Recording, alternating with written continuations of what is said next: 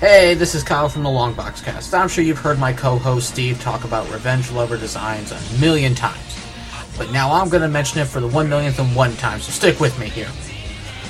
If you need a really kick-ass logo, but you don't want to ask your neighbor's kid because you know he's going to do it on PowerPoint or Microsoft Word, then go to RevengeLover.com and tell her Kyle from the Longboxcast sent you. I guarantee you she'll use Photoshop or Illustrator, one of the professional design programs that graphic designers are supposed to be doing. Seriously, who the hell uses PowerPoint?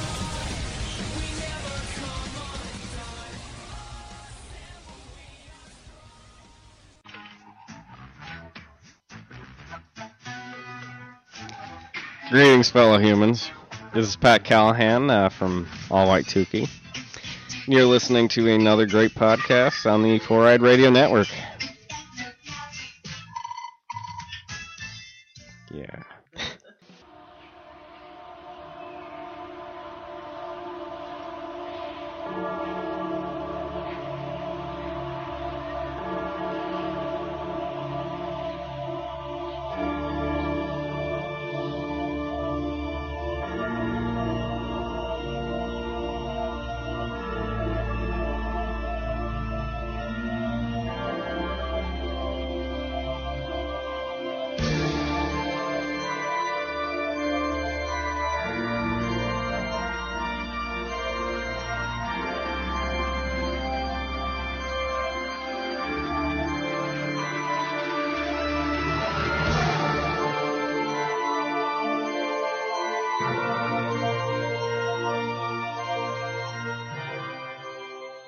Hello and welcome to a brand new episode of Not Another B Horrorcast.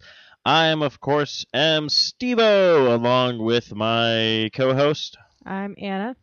And we are back for another episode of the new year. Not so much stuff has gone on today. I think most of the news feeds have just been... yes. Stuff about David Bowie. Yeah. Although I did find one thing that's kind of weird that I just added in. Yeah, you can see that. So I thought it was interesting, so I figured we might talk about it. Anyways. No, that's fine. I was just redoing it, so I actually know what the hell I'm doing. Okay, so of course you can find us on 4iRadio.com, Facebook, Twitter, Spreaker, iTunes, Stitcher, Zune Marketplace, BlackBerry Podcast, Blueberry Podcast, Mirror Guide, Podcast Directory. I don't know why I have it as Podcast Directory. I usually just say Pod Directory, but Pod Directory, Double Twist, YouTube, Swell Radio, and Player FM. And of course, this episode of Not Another B Horrorcast is brought to you by Revenge Lover Illustrates and Designs that fit your personalities. For samples and inquiries, please visit RevengeLover.com. And don't forget to do all your shopping on Amazon.com. But you don't have to go to Amazon.com. You can go to the Sasquatch.net, or you can go to Arcade Bros, or you can go to Longboxcast, or you can go to Her Majesty's Secret Pod. And you click on that Amazon banner, and you shop like you normally do, and you can actually help support the show, keep the lights on, so I don't become homeless anytime soon.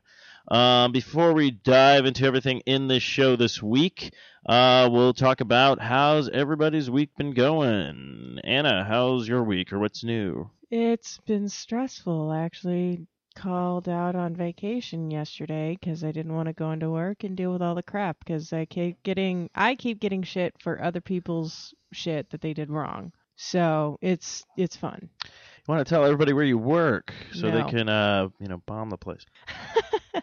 No, I don't want to tell anyone where I work because I don't want to get fired. You won't get fired. First off, no one listens to this podcast. Second of all, true. No one listens to any of the podcasts on the network.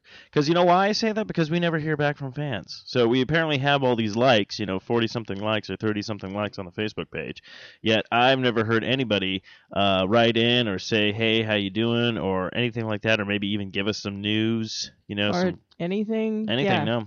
I haven't even had someone come up to me and say, oh, hey, I listen to your podcast, like, at work, or, like, I mean, I don't know how many of my friends I've told about it. They're like, oh, that's cool. I'm like, well, fuck you, too. I'm actually kind of very disappointed. I really thought hashtag Anna movie dates would catch on and people would want to go on dates. I like hashtag drunk Steve better. I think that was a better hashtag. Well, hashtag drunk Steve is actually on other podcasts, so I know. It doesn't really. No, we're doing hashtag Anna movie dates. So I think we need to find a different hashtag, because apparently that hashtag doesn't work for this podcast. I think what we need to do is just start posting pictures of you in scandally outfits or whatnots for horror podcast things, and start posting that on the Facebook page and Twitter and stuff like that. Maybe that's how you sell sex.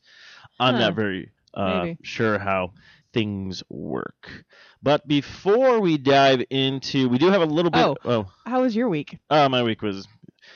My week is okay. Just spent more money than I need to spend on groceries, and then also got screwed over by my cable company, and then fuck the cable company. Started working out again and realized how much I hate working out and how sore my fucking body is. So it's hurt. It's literally like, just doing this, what I'm doing right now. No one can see, but I'm barely, my arm's not even fully extended. So if the beer that I'm drinking was farther away, so even just doing that just right all here. Mm-hmm. And here fucking hurts. So you're doing better than me. I tried to do yoga today and my ankle started screaming in pain and I couldn't do it. So I was like, well, fuck this then. And then literally I sat down on the couch and tried to get back up, because I started doing I ran today at my gym. Mm-hmm. And then I did yesterday I did push-ups, crunches, and squats. And I blame that fucking anime I started watching for all that. Why is that? Because that's what... Okay, so this anime I was watching has nothing to do with horror news, but I recently just got back into watching anime again. And Hulu is actually a great source, and it doesn't have the dub ones, which I'm okay with because I don't mind reading with certain stuff, because sometimes when things do get dubbed over, a lot of the... I mean, they've gotten a lot better, but a lot of the dubs back in the day have been really shitty for animes and stuff like that. Yeah. So the anime I started watching, because I kept seeing posts, because I actually joined a group on Facebook, the Blue Ribbon Army, which I'm also part of, and normal Facebook stuff, but Blue Ribbon Army for the Comic-Con stuff. But they have like a workout fit page, like people giving tips and like, you know, people like helping each other out and all this kind of stuff. So everyone kept posting these pictures of this guy called One Punch Man. And I was like, okay, what is this? I know it's an anime. I got to figure this out and stuff like that. So I finally started watching it on Hulu and basically binge-watched the entire season in one night. I have no idea how I even barely got to work the next day. And then finished it up. And now I'm kind of angry because that season's over and I don't know when the second season starts, because it looks like this anime just came out in 2015. I know there's a manga, but I haven't been reading manga for a long time, because not only do I love mangas, but the problem is they're a huge fucking money pit. And I have a huge collection already, and I haven't even finished. Like, I got addicted to One Piece, and the one I dropped off on One Piece, I forget, it's probably in the maybe 20s, maybe almost early 30s. I think they're in like 100 volumes now or something like that. So I'm like super far behind on everything on that. But anyways, yeah. So I got addicted to One Punch Man, and they kept asking him like, well, what's your secret? Like, what's all this? Like, how do you get this power? And he literally just goes, you must do 100 push-ups a day, 100 squats a day, 100 sit-ups a day, and then do... run a 10 mile K run or something like that. I don't know. I forget what the 10 mile thing was or whatever like that, but every day. And I was just looking at him going like, well, that's just normal workout. Like, that's no, because literally he punches things. I'm pretty sure people who listen to this might have seen the show. I'm not sure. He literally punches things and just destroys everything with one punch. That's why he's called One Punch Man. But he gets angry with that because he's expecting a challenge. Kind of thing. He's wanting a challenge. Yeah, he's been wanting a challenge, which he kind of gets a challenge in the last episode of that season, which is very interesting. But it's still just kind of funny. Didn't that kind of ruin the name of it though? I mean, his name is One Punch Man, and then he comes across somebody that he can't knock out in a single punch, and that just kind of ruins his whole endeavor. Not really, because it's kind of funny just to watch him diving into a completely different thing. There's an episode I was watching which I thought was great, where literally this huge creature guy, kind of like, I think it was a man mixed with like a dung beetle or something like that, was like the crossover species with this one scientist guy, and he literally goes over to the One Punch Man guy, and he's just like, and then he seriously like just backed away like all the way, like he's like why is everything in my sensors going off, like my animal instinct is flipping out, like what's going on with this kind of thing. And then he gets angry with the guy because he tells him his, workout regimen. He's like, no way, there's not impossible. So the thing, like, transforms, starts beating the crap out of him. And you see him getting, like, knocked all over the place over that. And he's literally sitting there going, like, oh, no, what have I done? You're thinking, like, oh, maybe he's finally met his match. And he sits there and goes, what day is it? It's Saturday. And he freaks out because he missed a sale. Oh. And you're just like, but how they're building it, it seems like you're like, oh, this might actually be a challenge. Like, oh, shit. Like, he might have hit his mat. And then he literally is like, ah, and he just hits the guy. The guy goes flying again. And he's just all like, we missed the sail. Like, kind of, well, I can't do it. I don't know what his voice sounds like in American, but in Japan, it's just like, so, Great Japanese. Yeah, it's pretty good. Yeah, so that's basically all I've been doing is finally getting back into working out and realizing how much it sucks, but had to stick to it. And then remembering how much you love anime. Yeah, an anime. So actually, that reminds me. Since I was watching anime. I need to find some horror anime. I know there's some on Hulu. Possibly there was actually one I was reading. It's not really horror anime, but it deals with like the Grim Reaper and stuff like that. I believe it's called Soul Eater. Well, there's the Hellsing anime. Yeah, I've already seen those, and that one's really fucking good as well. I haven't seen very many episodes of it, but I don't know. Well, which one? It's called Hellsing. It's the one where it's the one that's making fun of Van Helsing, basically. Well, it's not really making fun of Van Helsing. Kind of like, it's basically So first off, well, this is what I'm asking. The one you probably watched was the one that came out before people started reading the mangas. What they started doing with anime, again, we're getting onto a completely different rant. What they started doing is they started doing anime finally based off the manga, which is actually a lot better. It's closer to the story, and then you don't get these weird botched up things, because usually the anime ends up happening is it goes it starts catching up to the manga, and then it just goes, oh shit, we got to create our own shit, and then it goes off to its own thing. So sort of like what Game of Thrones is doing right now. Well, yeah, but they haven't fucked that up yet. So, not yet. But plus they have first off, you have the guy George R. R. Martin. Yeah, he's basically involved in all of it, so it's not like. But he hasn't even written the next book, or. But he's already given them like cliff notes and everything like that, of where he. Yeah, but I'm saying like the book after that, like I highly doubt he's got. I mean, unless he's got like a rough outline for all of the next books that he's going to do, but maybe. Anyways. So going back to other tangent. Most likely the Hellsing you saw was probably just the anime one and not the one that's based off of the manga, which the manga is a lot better. I know that there's two, and I know that the one that I saw was like the lighthearted one, where it was basically kind of making fun of it, and like I wouldn't see. That's what I don't get what you're saying. I mean, it was obviously dark because it had him killing a bunch of people, but there's this one part where his head gets cut off, and I guess it doesn't actually kill him, and like the police girl. Like sidekick that he has thought that his head actually got cut off, and he just goes, "Put me between your poops." So she like takes his head and is like hugging it, and he's like, "That's very good. Now I want you to." Like, I don't know. It was really funny. Oh, well, that's just first off, that's just anime in general. They always go to dirtiness. Like Dragon Ball Z is actually Dragon Ball is a very dirty anime, even though everyone thought it was a kid anime. And I did also see I saw another anime that my friend Edward showed me a couple years ago. Oh, crap. What was it called? Something about Angel on Earth or Fallen Angel or something like that. But it was basically like... I know this is, again, like not really descriptive, especially whenever it comes to anime. But it was something about this robot that has wings, basically, or like is sort of like an angel comes to Earth, and oh fuck, I'll look up the name of it and tell you later. But anyways, yeah. Going back to horror. So actually, going back to horror and horror anime, I would like to check out some more of those. I think I still got to watch Soul Eater, which I actually got a kick out of because it's like Death opens a school for all these Reapers, basically, and then Death, you see him, and he's this very lighthearted person or whatnot, and then you find out why he became that way because when you see him get pissed off, it's like, oh shit. Kind of thing. But anyways, yeah, so that's what my week has been like so far, and at least the weekend's coming soon and a 3-day weekend. But so I've been trying to find some, we call the segment now eerie news of the week, trying to find some weird UFO sightings, Sasquatch shit, all that kind of stuff. So it's very scarce, so I don't know if anybody knows a legitimate website I can go to try to find some of this news, or if you guys have stories of your own that you want to send in, we'll do listener stories and stuff like that as well. But what I found is on the Huffington Post, apparently there's a suicidal deer sign. Yeah, so let's see. So it looks like in Ford County, Illinois, that warns suicidal deer on the highway. So apparently deers just run out into the middle of the street on this highway and just try to kill themselves, apparently. I thought that was very bizarre. So basically, let's see.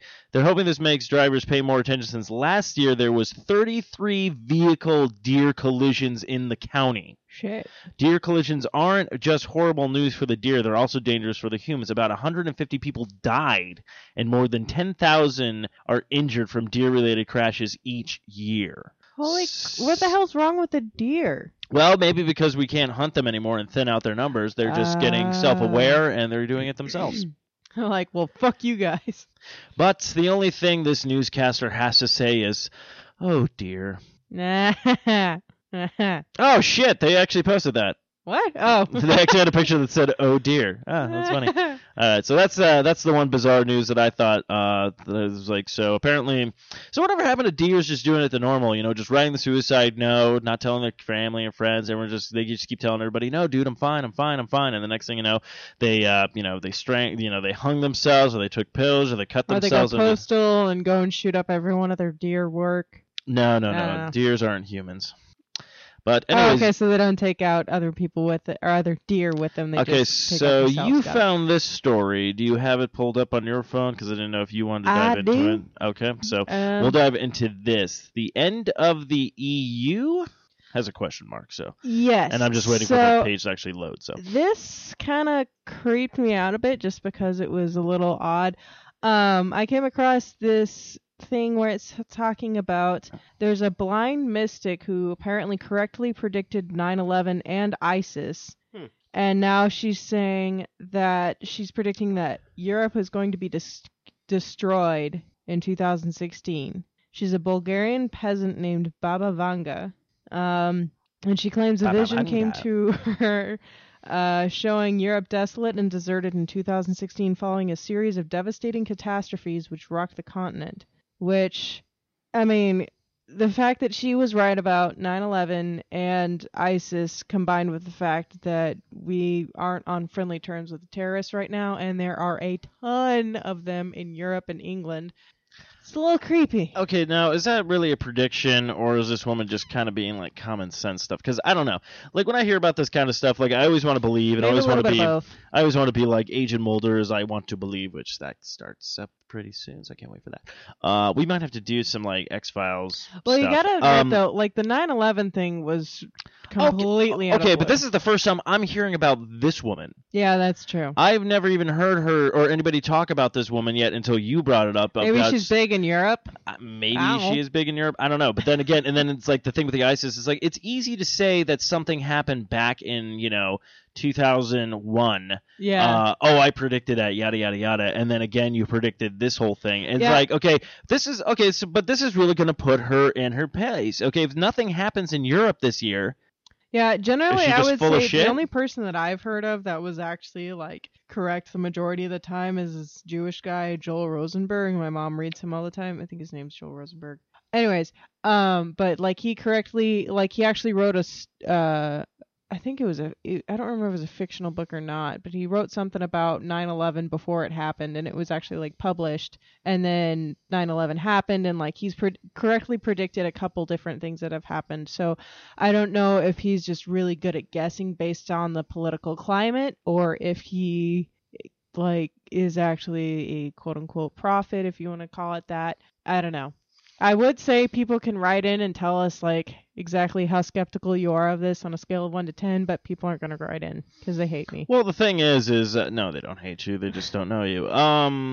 Or they know of this podcast. Well, the other thing I don't get either is if you think about it, if you're a writer, if you're a creative writer, if you're like, okay, if it's like circa 1996 and you're sitting there going like, okay, what is the worst thing that probably could ever happen to United States? You're writing this war book. You want to like Tom Clancy, I'm pretty sure has done plenty of this kind of shit where he comes up with these stories and military background and stuff like that, where he just kind of writes certain things. So you sit there and go, okay, what is the most horrific thing I could think of to happen on U.S. soil since, Pearl Harbor or something? And then you're thinking like, oh, what if terrorists grabbed a plane, crashed into a building. Like, it's easy to come up with that stuff. Yeah, like, but then all wouldn't you come up with, like, the Empire State Building or Washington, D.C. or something like that? Not the World Trade Center. Well, it doesn't have to be the World Trade Center, but still, if you predict what... I mean, you could predict any kind of effing building at this point, you know, and stuff like that. Like, don't get me wrong, if this woman... Okay, hopefully this woman isn't right, because then I'm starting to believe that she made a pact with the devil, and she's all like, hey, look, Well, she is blind, so maybe she traded her eyes. Well, that's what I'm thinking. Like, the devil, basically, that's what I'm saying. The devil was a double-edged sword. It's like, I'll take your eyes, but you can see the future, but all you get to see is all this horrible shit. You know, so, I mean, I guess we'll see. I mean, if you guys believe in the blind mystic... who correctly predicted 9/11. You know, the other problem I have with this blind mystic? I'm hearing a lot of problems, but no solutions. Right? Yeah, she's just like, oh, you're fucked. Yeah, basically. I'm all like, you know, that's great you can predict, but why don't you predict something else? Why don't you predict, and you know, honestly, puppies like, make burgers? Or... And if you think about it, like, there's plenty of instances in the, like, not to turn it religious or anything, but there's plenty of instances in the Bible where it talks about, like, where somebody will predict calamity and, you know, death and woe and destruction if people don't turn away from whatever they're doing, and whatever they do, nothing happens. So, I mean, it's not like anything is set in stone. So, at least that's my I don't know. Point. I mean, so, I mean, but honestly, like, at least in the Bible, it kind of says, like, if you do this, then this is not going to happen. If you keep doing what you're doing, then this is going to happen. Like, well, to me, the Bible is literally just saying, but I'm just using that as an example, but she's literally just saying, oh, Europe's fucked. Like, good luck, guys. Yeah, I guess. Like, yeah, so, you know, blind mystic, instead of being a little bit, you know, negative Nancy over here, why don't you try to come up with some, you know, some answers for some of these problems, you know? I foresee this. That's great. Why don't you foresee of a solution? How about that? Right. Why don't you foresee the winning lottery numbers tomorrow? Think of something good, you bitch. That's if anybody won. Okay, so one thing I do want to touch upon, because I know not too many people have seen it, or they have seen it. Oh, you got something. So this has nothing to do with anything, but I remembered regarding my week. So I, Tuesday, when I stayed home from work, I was listening to the radio. I was listening to KUPD. And I heard him say, oh, if you text, you know, whatever word to 97936, then, you know, we'll call a random person and let them know if they got put into our lottery drawing. Mm-hmm. I was like, okay, cool. So I just, like, texted it and, like, completely forgot about it. And then a few hours later, I got a random call and I answered the phone. He's like, hey, did you text us? And I was like, hey, he's like, hey, this is so-and-so from KUPD. I was like, hi. He's like, did you text us? I was like, yeah. He's like, what did you text? I was like, give me a second. I can't remember what it is. But I actually got put into the drawing, so that was kind of cool. Well, that's good. I don't know if I actually got, like, put on the air, but it was still kind of awesome. No, this is something you kind of buried the lead. So you basically skipped work just so you could get on the radio. I don't even know if I was on the radio. I mean, I didn't get a text from anyone saying, oh, you're doing KUPD. Well, no, because we were all at work. Probably. Actually, no. I think I don't remember what time I texted. I don't even remember when I left the house yesterday. Apparently I had to at some point, or else I wouldn't have heard anything on the radio. Anyway, so apparently you missed out a key point to your week. Yes, which was awesome. It was the highlight of my week. And actually, this is the second time that anything of mine has even reached KUPD, because one time I wrote an email to John Holmberg and he read it online on the show, so that was kind of cool. Anyways. Okay. Let's keep promoting another network's, you know, great show, because they're the number one, you know, thing in the that's proper podcasting right there. Why don't you go work for them? If I didn't have a full-time job, I might think about it. That could be your full-time job. Okay, so one thing I'll touch upon before we jump into some horror movie news is I've been watching, or I finished Making a Murderer. Mm-hmm. Now, I know a lot of people have not seen it yet, or some people have seen it and everything like that, so hopefully everyone is caught up on it on Socially Awkward, because I do want to talk about it. I have a lot of stuff to go over with this one, but I will just say, if you haven't watched it yet, watch it, and do me a favor, as soon as you watch it, don't spoil it for anybody, but go ahead and actually go back and actually go online and actually check everything, because that's what I did, because everyone's, like, I know, is giving him, they've only watched the documentary, and then they're already coming up with all this stuff. Or they've only watched like 3 episodes of the documentary and assume that they know everything. Something like that. But what I'm saying is, like, I actually went back through and stuff like that. Now, even with the new facts that I knew about the case and stuff they did not touch upon in the documentary, because I also look at it this way. It's a documentary. They're going to have to cut some stuff, and they probably cut it so it looks more towards the person, Stephen Avery. Now, I'm not saying he's innocent, and I'm not saying he's guilty either. I'm just saying even with these added facts into this stuff, this is just a bizarre case to begin with. Not like you will look at stuff going like, okay, well, if this did this, but then he didn't do this. It's basically nothing adds up. It's a very big clusterfuck. So I would like to see. I know CNN, I think it is, or 2020. I don't even know if they're still around, or Dateline. Somebody is doing like a news story about this ever since this. I think it's Dateline. Yeah, it might be Dateline since this show has come out. So I'm very intrigued by it. I think it's really kind of cool and interesting. And I don't know if we're going to get more of these series every year of How to Make a Murderer. Making a Murderer or whatnot. So, but it's very interesting. So definitely check it out. Go ahead.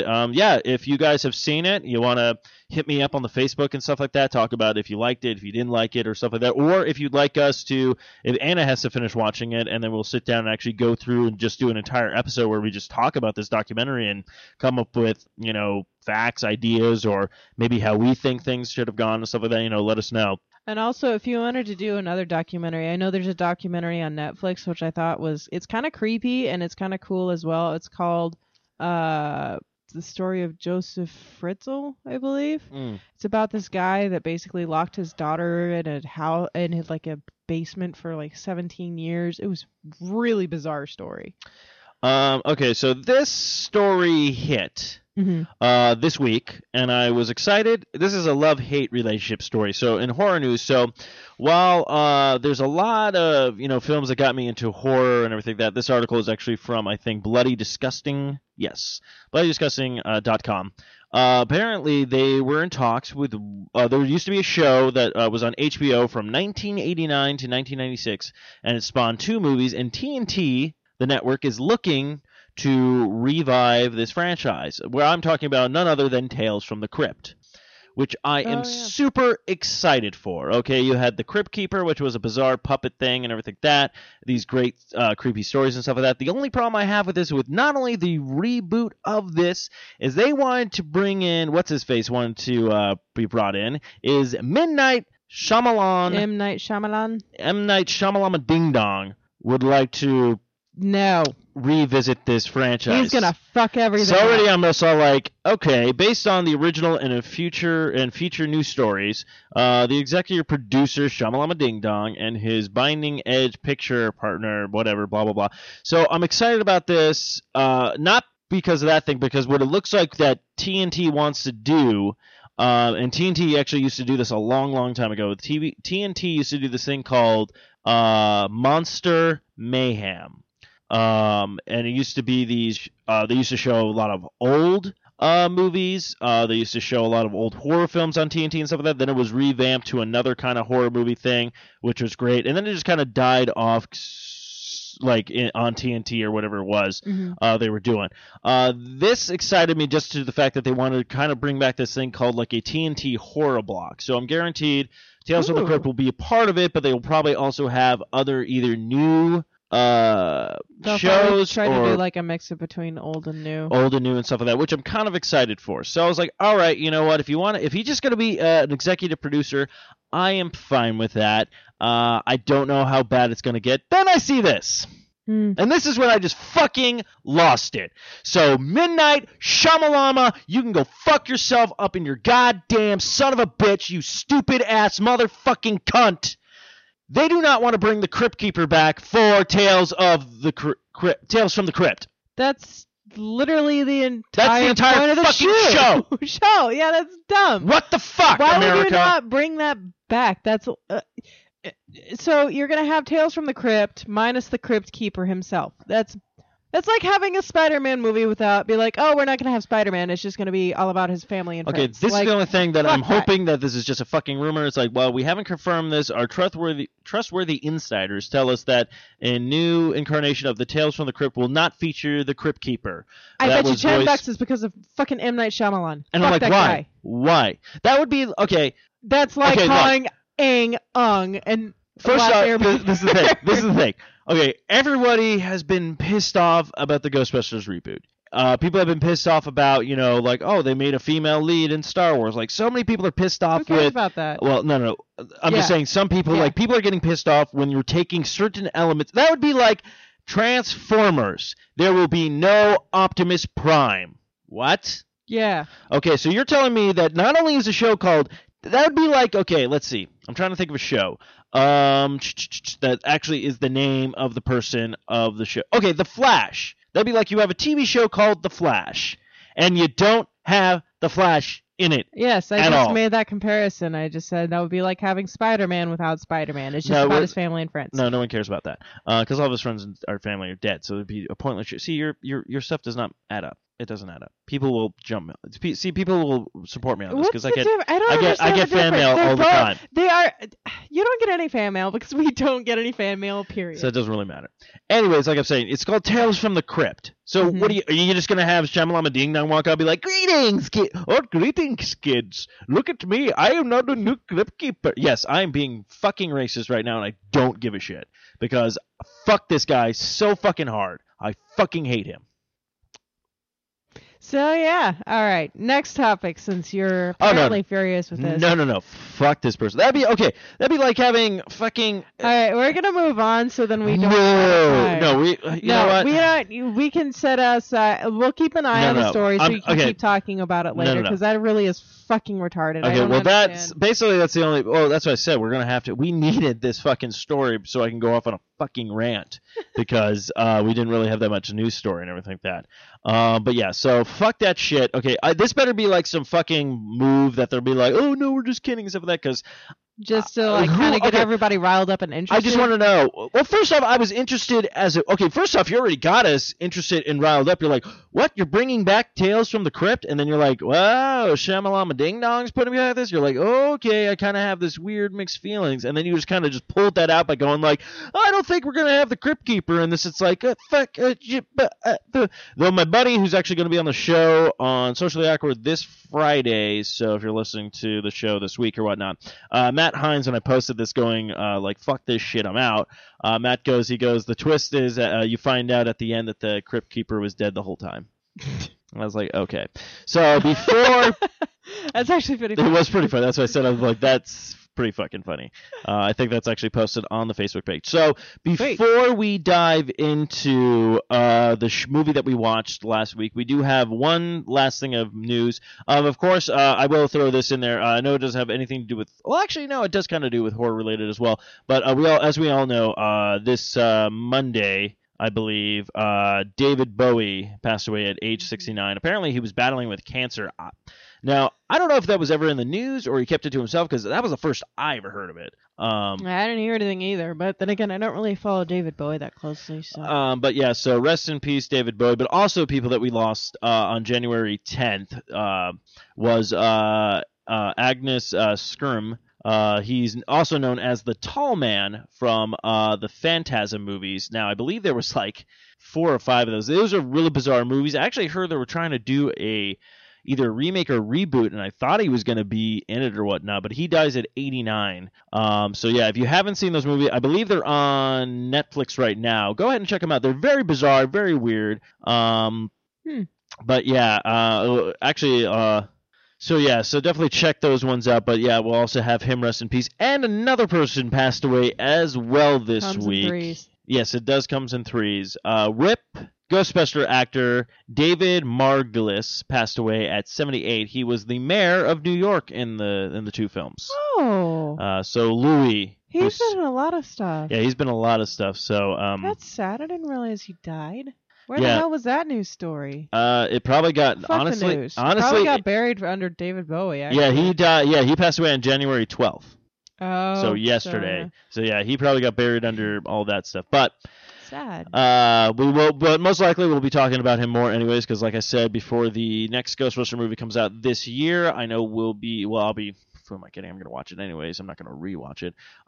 Be rewatching probably Ghostbusters 1 and 2 to talk about gearing up to this next reboot. At least I know I will be excited for. So I know a lot of people aren't, but I'm just like, look, I don't even give a shit. We're getting a new Ghostbusters movie. So question, would you, I mean, I know I would, but would you classify Labyrinth as a horror movie of sorts? I don't know if it's so much as a horror movie. I call it a horror movie because you have to see David Bowie's junk the entire time, and that is horrific. Not really, because actually no. All, well, the very have first you heard scene. Of my junk, the junk in my copies. The first scene you don't actually see his junk, which is nice, but then the rest of it, whenever he's wearing his gray pants, I'm just like, ugh. See, I don't know if that would classify as a horror movie, because there's another Jim Henson film called The Dark Crystal that could also classify as kind of a horror movie as well. Never heard of it. It's another one of those bizarre, fucked up kind of like they have like creepy moments, and then it's like I don't know, it's like a I also want to call them almost dark comedies, but they're not like super dark though, so I don't know. Well, I guess it would just be like sort of a dark movie in general, sort of like Donnie Darko. I wouldn't really classify as a horror movie. Even yeah, that's more like a edge. Like that's more like of a weird like was it like a sci-fi thriller maybe? I don't know. Well, it's not quite sci-fi. Yeah, see, it's one of those movies that kind of defies explanation, so you just kind of call it a cult film and leave it at that, which is exactly what Labyrinth is. It's a cult film. Yeah, it's kind of hard to like. That's what I think was the worst idea in the world for us to actually do a horror podcast, because we have so much like stuff that could be classified as horror, but we don't know if it is. Yeah But anyways, and suspense kind of whittles its way in there, and so I'm not really sure what would classify as any of those movies. I would say if our fans want to write in and let us know, that'd be great, but I'm not gonna hold my breath. That's right. I like to belittle the fans, the little bit of fans that we have. But without further ado, you people, you never talk to us. But without further ado, we are going to talk about a movie that came out in 1988 called Child's Play. Now, this movie has had a shit ton of spinoffs. Not only has it had Child's Play 2, 3, then it goes into The Bride of Chucky when everyone thought Chucky was dead, then The Seed of Chucky, and then with the latest movie that I believe came out 2 years ago, which is The Curse of Chucky. But we're going to talk about the original Child's Play, which I know they've been talking about maybe remaking. I'm not sure, but when they talked about remaking it, they did talk about doing it with the original director, and he was writing it. But before we dive into this movie, I'll give you a little bit of a synopsis. This is from IMDb. I'm not really sure if this is the greatest synopsis ever, but a single mother gives her son a sought-after doll for his birthday, only to discover that it's possessed by a soul of a serial killer. I think that's the same synopsis they have on Netflix. Okay. Jinx. So, well, no, whatever. No, you can keep talking, Steve. Go ahead. You never jinx somebody on a podcast. Oh, that's why I said her name right after. Anyways, because I already know you can't hold the show on your own. Yeah, that's true. Well, that's why I have you. Okay, so before we dive into the meat and potatoes of the show, I don't even know why it's called The Meat and Potatoes of the show. I will talk about this. So, before we get to everything we'll talk about, like we said, we're trying to figure out a better way to describe these movies and come up with a better synopsis. I don't want to have to go through every little aspect of it and stuff like that, but I guess what we should just do is we'll go ahead and we'll talk about what we liked about the film, what we didn't like about the film, and then before we give our ratings, we'll go ahead and give the ratings of Rotten Tomatoes, IMDb. And then we'll see if ours match it up with that. And then before the end of this review, I will talk about how I feel about their idea for the sequel, which I don't think, in my opinion, I really don't think they planned. Probably not. But we'll go ahead and start this off. So, Anna, you're not a fan of dolls in general. No. So how was watching this movie for you? Actually, this one wasn't so bad. I don't know what it was about it, but I guess just like kind of the filming of it wasn't too bad. So I don't know. Well, one of the actors though in this movie was also in Lord of the Rings. Yes. Do you want to talk about that? Wait, which one was it again? I can't remember now. Brandon Dourif.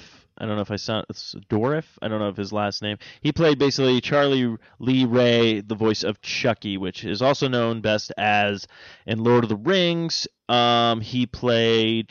Was he Denethor or was he? He was a weird Snapey thing guy. Oh, Wormtongue. Wormtongue. He played Grima Wormtongue. Yeah, that's right. Yeah, because I saw him. Like I watched the movie. Just because it was. I don't know when it was on. It was just randomly on, and I ended up watching it, or I ended up recording it because I was like, well, I've never seen it before, and I might as well make an effort to watch it. And of course, I watched it in the middle of the day, so I wouldn't get too freaked out. But since I don't like dolls, wow. But he's known. He's in a lot of fucking. He was in Dune. He was in the remake of Halloween. He was in One Flew Over the Cuckoo's Nest with Jack Nicholson. This fucking guy. But I knew him as. This is the sad part. All I knew him as was the voice of Chucky. I knew him as Grima Wormtongue. But it was really funny because I was watching the movie and I was like, wait a second, I know that guy. That's fucking Wormtongue. Yeah, he was also in Aliens Resurrection. He's been in something else, too. But it was really weird because I was watching it. I was like, he looks really weird with eyebrows. Yeah, it was very... Actually, he shaved it like in the filming of it. They were like, well, we need you...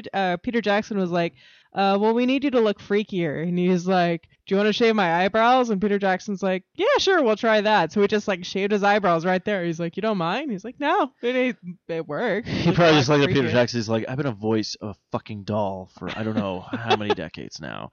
If people actually get to see my face on picture, I'm good. But yeah, so I thought that was very. I see him very briefly at the beginning, right? Yeah, at the very beginning, briefly. But I think it's amazing that he still has come back and voiced Chucky throughout all this film series. So yeah, it's awesome. I'm glad that he has that much dedication to his little. Because I mean, character. If you think about it, the money that he's probably made from fucking Lord of the Rings and everything else he's been in, like he probably does not have to come back to do this. So it's either he really likes this character, or it might just be very easy work for him because he just has to do voice acting. Probably both. Which actually, I found out. I believe his daughter is actually in Curse of Chucky as well. Oh. She plays somebody as well, but I have not. I have to go back and watch that because I'm trying to remember who she was. Curse of Chucky, huh? Well, I know Curse of Chucky is the latest one. And actually, on a related note to Lord of the Rings, what's really also really funny to me is that in Seed of Chucky, Billy Boyd, who plays Pippin in Lord of the Rings, it plays his son.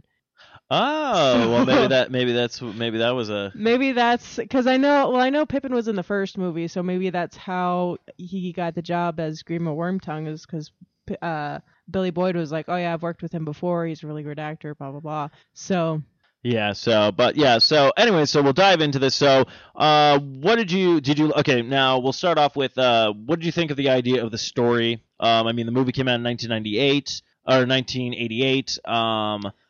Obviously, I already knew that Chucky came to life because that's been kind of ruined for me for the past 26 years. Well, that's not what I meant. What I meant was like the story was it wasn't just like this doll was alive or anything. That it was a man who basically practiced. It actually kind of played with your head a little bit, and you're just kind of like, well, is the kid helping him out? Because like even knowing that the doll is possessed, like at first you're like, okay, this dude is doing some weird voodoo as he's getting killed. Like, whoop-de-fucking-do.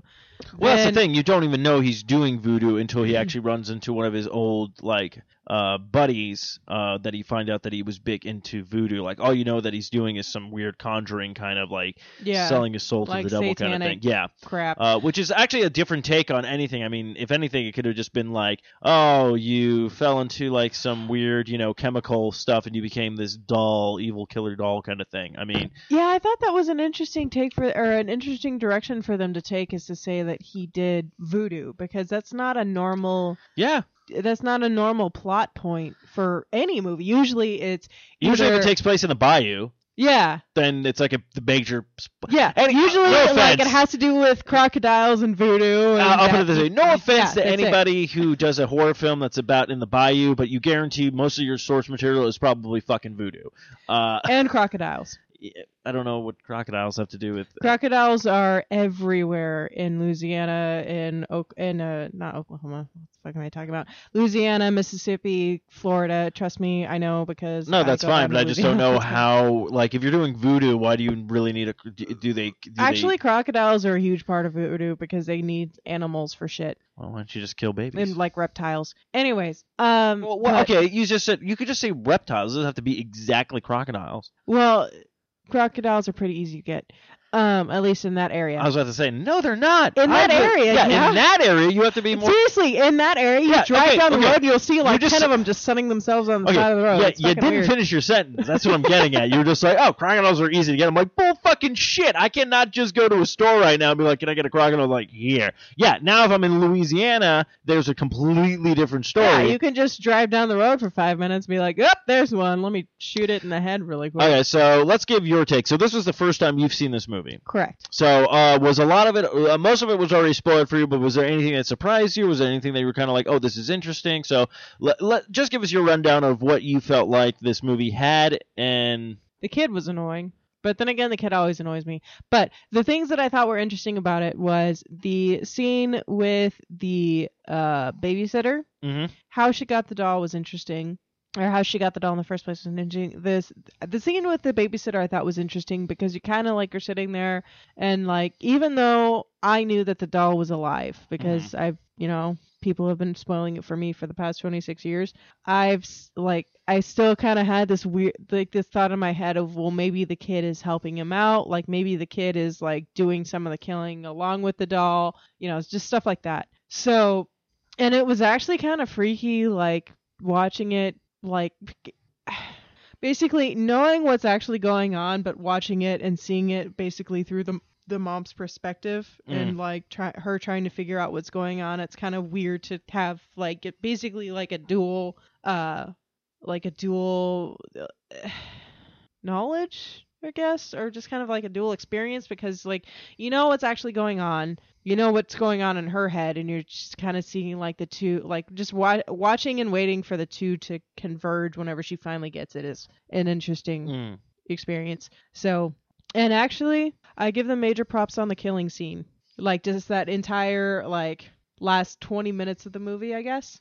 Oh, okay, yeah. Because you keep thinking he's dead, and he freaking keeps coming back, and you're just like, die already! Yeah, no. But not in a bad way. It's not like, oh my god. It was a good take on it, because I mean, they did like everything to this doll. I remember watching this the first time. I really enjoyed it. I still enjoy it today. I think it's very, the thing that I have a problem with is like, this movie is a really good idea, and then where it went to, it's kind of like, they really made it campy at a certain point.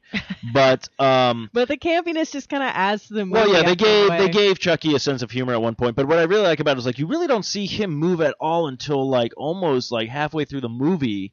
Like him coming out of the doll, and then you can kind of start seeing like his face is showing in the doll. Yeah, which I really like that. I just like the animatronics. I like how they put everything together. Mm-hmm. The voice acting was really good on everyone's part, but I really like it too because it's like the part where you think like, okay, I'm in this doll's body, I can pretty much do whatever I want, I'm invincible kind of thing, and then he gets shot and he has to go to his buddy who tells him about the voodoo and stuff like that, where he's like, look, buddy, I got shot. It hurt. Like, what's going on here? It's like, oh, your soul's been in too long into this doll. You're going to have to, you're going to have to find a new host or body. So then he's like, okay, great. Well, okay, I'll go ahead and do that. And he's like, yeah, but the problem is you have to do it to the first person you revealed yourself to. And then he's all like, well, this is just great. I get to be 8 years old again. His kind of crazy laugh. That was a very good impression of his laugh, actually. I'm just waiting for the, person that dies so I can just take over things. But yeah, no, I really just enjoyed that where he kind of things.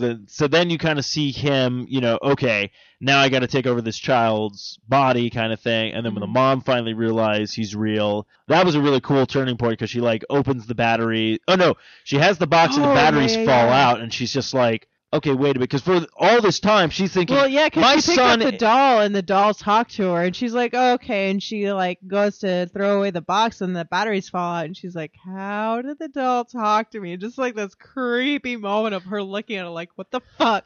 That part did creep me out. I like that because then it talks to her, she drops it, and then it just rolls under the couch and some of that. But I do have to say, I freaking think it's funny with some of his lines where he's just like, "You stupid bitch, I'll fucking kill you," just like all this kind of rambling or whatnot. But then that was of a child's doll, and you're just like, well, but what I freaking like is, it finally, that was a turning point, because after all this time, this mother just thinks her son went nuts. Her son is crazy. Her son just murdered these people, all this kind of stuff. And it wasn't until that moment where, like, if you think about it, they never really showed you too much of anything with Chucky.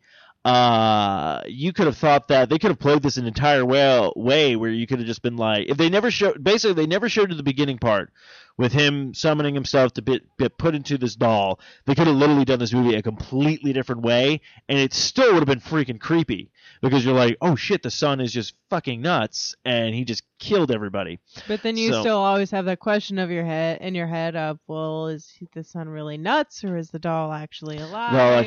Kind of thing. And then comes where they'll go back to, Andy Barclay's, which is the little kid's name, the Barclay's resident, where he's trying to take over his soul, and then, the mom battles the doll. She throws him into... So this doll basically gets... he gets burned, he gets shot, he gets thrown in a fireplace, and then burned to a crisp, which I thought that was a great line, where he's flipping out in the... In the grate of the fireplace, and then finally he's all like, Andy! Friends till the end? And he's like, sorry, and just drops the match in there and just sets him on fire. He's just like, ah! Screaming his ass off. So then you're thinking, he's dead! No, it's just burned to a crisp. So he gets up. Now the thing's creepier looking than it was. So now it's literally like this half-melted, burnt, like, weird little thingy just crawling on the ground, like, swearing like a motherfucker. Yeah, but I love those. Like, okay, so it's coming at him with a knife. Then they shoot it in the leg. They shoot off one of its arms. The thing is still coming. They finally shoot the head off. You're like, okay, it is dead. Then finally, it's like towards the end of the movie, you're sitting there going like... okay, everything's great. Then the cop's buddy shows up. He's all like, yeah, don't touch anything. Don't touch anything. He's like, all right. So what does he start doing? He starts touching stuff. He brings the head inside going like, I don't know what you're talking about. Then, of course, the rest of what's ever left of this body comes running through the grate of the, like, air conditioning room, just starts strangling this guy. They throw it down. Then finally the cop shoots it right in the heart. And that's, to me, was such a cool moment, because it gets shot in the heart, and you just see, like, Chucky's going off. He's like, I'm going to kill you. I'm going to murder your family. I'm going to kill everyone you know. All this kind of stuff. And then what I love is, like, he shoots him in the heart. He's all like, my name's Chucky. Want to play? And it just goes right back to the normal voice of that toy. And you're like, that's such a, like, great way to end the movie. It's so creepy, but it's such a great way. Because, So before that we talk was an awesome ending. Yeah. So before we talk about our reviews and everything like that, we'll talk about what. So IMDb gave it a 6.5% out of 59,139 users. 138 of those were critics, and then there was another 280 reviews or whatnot. Then we'll check out what Rotten Tomatoes gives it. So that's about a 60, I think, % kind of thing going on. Let's see. So Rotten Tomatoes. Waiting for this page to load. Gotta wait sometimes so there's not something that's, it's Rotten Tomatoes. Waiting for the page to load. That was Rotten a lovely Tomato. Song. Okay, so Rotten Tomato gave it a 67%. The audience gave it actually a 62 that they liked it. So, so without further ado, Anna, what would you give Child's Play rating-wise? Rating-wise. That's a good question. Probably 3.5 out of 5. 3.5 out of 5? Yeah, 3.5 bloody popcorns. We have not came up with a rating system. I know. So. Just because, like, obviously there were some parts that were campy, there were some parts that were, like, really, like, dated, but it's still, like, the concept was incredible, the ending was awesome, the whole scene at the very end, you're just, like, constantly, like, biting your fingers off, was just... it was unexpected. So I think that overall, especially with the limited resources that they had, they did a really good job.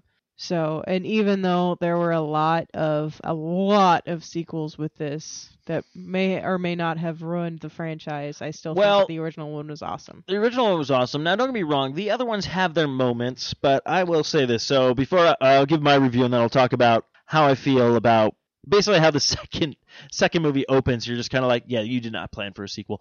So I give it about probably a 4 out of 5 popcorns, just because I really enjoyed this movie. I thought the animatronics were amazing. The story, you know, is kind of weird and different for the time frame, because I mean, a lot of the slasher films at that time, it was all like, you know, you had Freddy Krueger, you had Jason Voorhees, you had like all these kind of powerhouse people, and then finally someone's just like, here's a doll that probably stands about maybe 3 feet tall, if that, and yeah. It was a fucking killing machine kind of thing.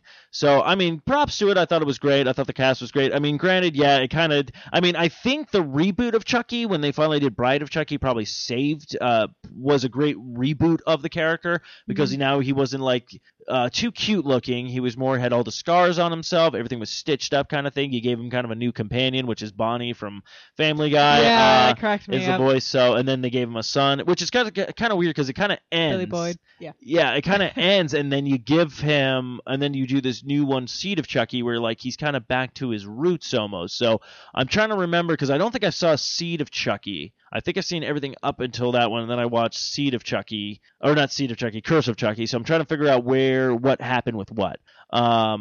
I don't remember which one I had on my DVR. But anyway, so what I'm going to talk about is, before we end this show with all of our delightful stuff, so what I'm going to talk about is, yeah, I did not usually movies plan for a sequel. We were just talking about Friday the 13th, where the kid jumps out mm-hmm. of the lake, and of course that ensues, you know, Jason Voorhees, you know, and then history Nightmare and stuff on Elm Street. You don't actually know if Freddy's dead or not. So this one, you clearly see the doll has died, the doll has been killed. So the second movie opens up with this. There's a court case going on with the whole thing about the good guy dolls, everything going haywire and stuff like that. They literally take the skull, not kidding you, the skull of the doll that they just killed. That's evidence to me. That is evidence. That is evidence for this crime. What do? They remove everything from it, take the metal skull, and rebuild a brand new guy doll out of it, and that's how Chucky comes back in that one. And I'm like, well, first off, you're tampering with evidence. Second of all, you did not plan for a sequel. And third, wouldn't you need his heart, not his skull? See, that's the thing I'm trying to figure out. Now, in the second movie, how it ends is like his body gets blown up, destroyed, and everything like that. His body gets picked up by this crane, and it starts bleeding, and this blood falls into this vat of dolls that are making good guy dolls, and that's how he comes back. To me, that makes more sense if you're doing a sequel. I'm guessing if the doll can bleed, his soul is still alive, yada, yada, yada kind of thing. But then again, you go to The Bride of Chucky, because the third movie was the last of the Child Played series before it went to Bride of Chucky. Now, Bride of Chucky, his evidence. Actually, Bride of Chucky is a great film in the beginning, because you literally go through the lockers, and this is where it really ties all the horror genres, movies kind of together. You see like Jason's mask, you see stuff from other like horror films in the evidence lockers. You see Freddy's hat. And stuff like that. So I thought that was kind of cool. And then she takes him, puts him back together, and then, you know, does the stuff and summons his soul back kind of thing. So it, just to me, like when you go that far to come up with an actual story where how Chucky can come back with those films, and this one you just kind of say we're going to take the same body and put it, you know, the same skull and put it together to another doll, to me just seems very bizarre and very unplanned. Especially with the whole voodoo thing that they brought up in the first one. Like, they literally could have just had like some, either like the witch doctor that he was friends with, or some random like guy that he knew that was like knew enough about voodoo to bring him back, and and another doll. Like the skull, no, like. Just no, like it makes no sense. Like if you can cut off the head and the body's still alive, that means that the skull is not related to fucking anything. Well, I don't know what the concept is behind that or whatnot. Maybe if I do some more research, I'll find some stuff in that. But very weird and different. But so that's Child's Play. So we'll hopefully talk about when we get to our sequel marathons after we've seen a bunch of films. We're going to start talking about some of these sequels, whether the sequels were better than the first, did they hold up, or did they make too many of them and they should have stopped a while ago, and do some of these movies need a brand new reboot? Of course, we did get a new reboot with Nightmare on Elm Street, which didn't do too well, I've heard, and I heard they're already planning on rebooting it again. Then they're planning on doing that with the Friday the 13th franchise, but Friday the 13th. No. Friday the 13th, though, they're going in a different direction. Instead of trying to reboot it in film form, they're actually doing a television show for the CW, which actually could probably differ well. But I think they might be doing stories of Crystal Lake. Could be a spin-off of that. So we'll see what happens with that. But, of course, so that's our review of Child's Play is this week. I don't know what we're going to review next week. Actually, I was just going to say, like, with the Friday the 13th TV show, one thing that would be interesting is just kind of like do like sort of what they did with the Gotham show and kind of show like this whole series of like blood and violence and gore that happened previous to the Crystal Lake incident with Jason Voorhees. So then it kind of seems like it's a dark place to begin with, and just kind of, I think what they should just do is just do some weird thing with Jason Voorhees, you know, and stuff like that, just so I can finally get a spin-off, or just so I can do the cross, because CW is very good at doing crossovers with Arrow and Flash. I want to see the Friday the 13th crossover with Supernatural. That would be awesome. Let's see the Winchesters take on Jason Voorhees. Right? Oh my God, I would pay money to see that shit. Fucking cool. But yeah, so I think that's going to wrap up this episode for Not Another B Horrorcast this week. Don't forget you can follow us on the Twitter at B Horrorcast. Don't forget to give our Facebook page a like. Just go to facebook.com/NotAnotherBHorrorcast. Go ahead and send us in any of your real stories or whatnot, or if you find bizarre news that you'd like us to talk about, or any other movies recommendation. I'm not sure what we're watching next week. I assume you'll post it on Facebook once we figure it out. I hope so. I most likely, once we start watching it, I'll post it, but I haven't figured anything out like that yet. So, yeah, so I guess that's going to wrap up this show. So don't forget to use our hashtag movie date with Anna, Anna movie dates, or hashtag drunk Steve, or hashtag horrorcast. I haven't really come up with anything. Oh, actually, you know what? I just popped into my head. I don't know if anyone's using it or whatnot. Well, we'll just call it hashtag bloody good. Ooh, I like it. So we'll try that one out, kids, and everything like that. So, yeah, so that's going to wrap up this episode. And like always, you can find me at Stephen Mooney Jr. on the Twitters. Don't forget to check out all the other podcasts I'm associated with, because I'm pretty sure you can find me on any of those. And without further ado, Anna, take us away with those words that I have no idea what they mean, but they sure sound cool. Carpe noctem.